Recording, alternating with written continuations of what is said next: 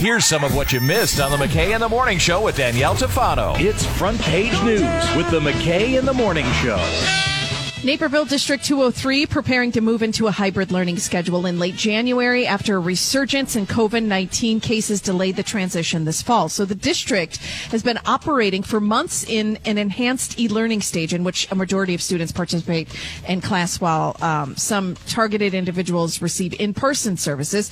Uh, welcoming more students back to the classroom has remained a priority, Superintendent Dan Bridges said, as soon as uh, local health metrics and guidelines deemed it safe to do so. So, that's, I guess, depending on how you look at it, that could be a good or bad thing. Right.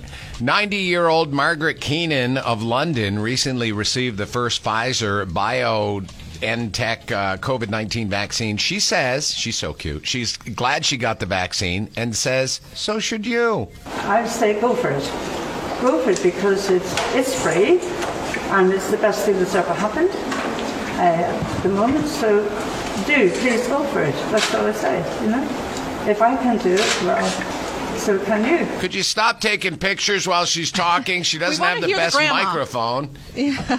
It's like the camera's closer to the microphone Right. than she is. She's like, she's like talking like this, and it's like, I could do it, so how could you? The Mega Millions jackpot is getting bigger. There was no grand prize winner in Tuesday night's drawing, so the jackpot swelled to an estimated hmm. $276 million ahead of Friday night's drawing. Meanwhile, tonight's Powerball jackpot is up to $262 million. She said, swell.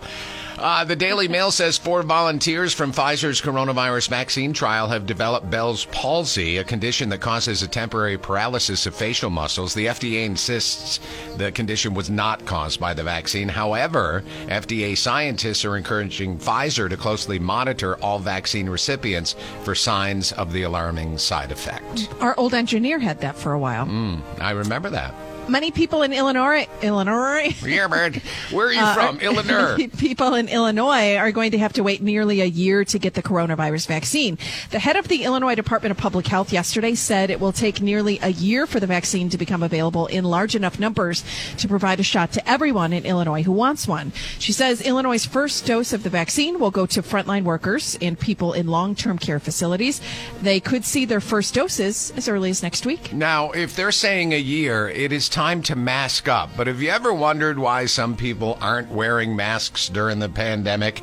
Well, you were in luck because these two women at a recent rally explained all about it, and it had to do with vibrations. We don't have the vibrational frequency to hold, host that virus. and I taught her that. So if you if you don't have that vibra- vib- vibrational frequency right here, you're not going to get it. Yeah. Do you know that everything in this universe vibrates and is alive?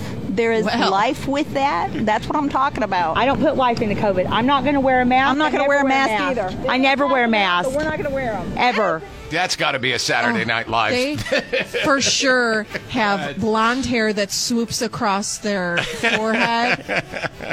And I have a bridge that I want to sell them. that is so funny. I want to hear the end one more time. That's what I'm talking about. I don't put life into COVID. I'm not going to wear a mask. I'm not gonna wear a mask either. I never wear a mask. But we're not going to wear them. Ever. Oh my gosh, Please I do tell hope me these SNL two does ladies own a nail salon. Waking you up with Scott McKay and Danielle Tafano. Weekdays from 5:30 to 10 on 95.9 The River.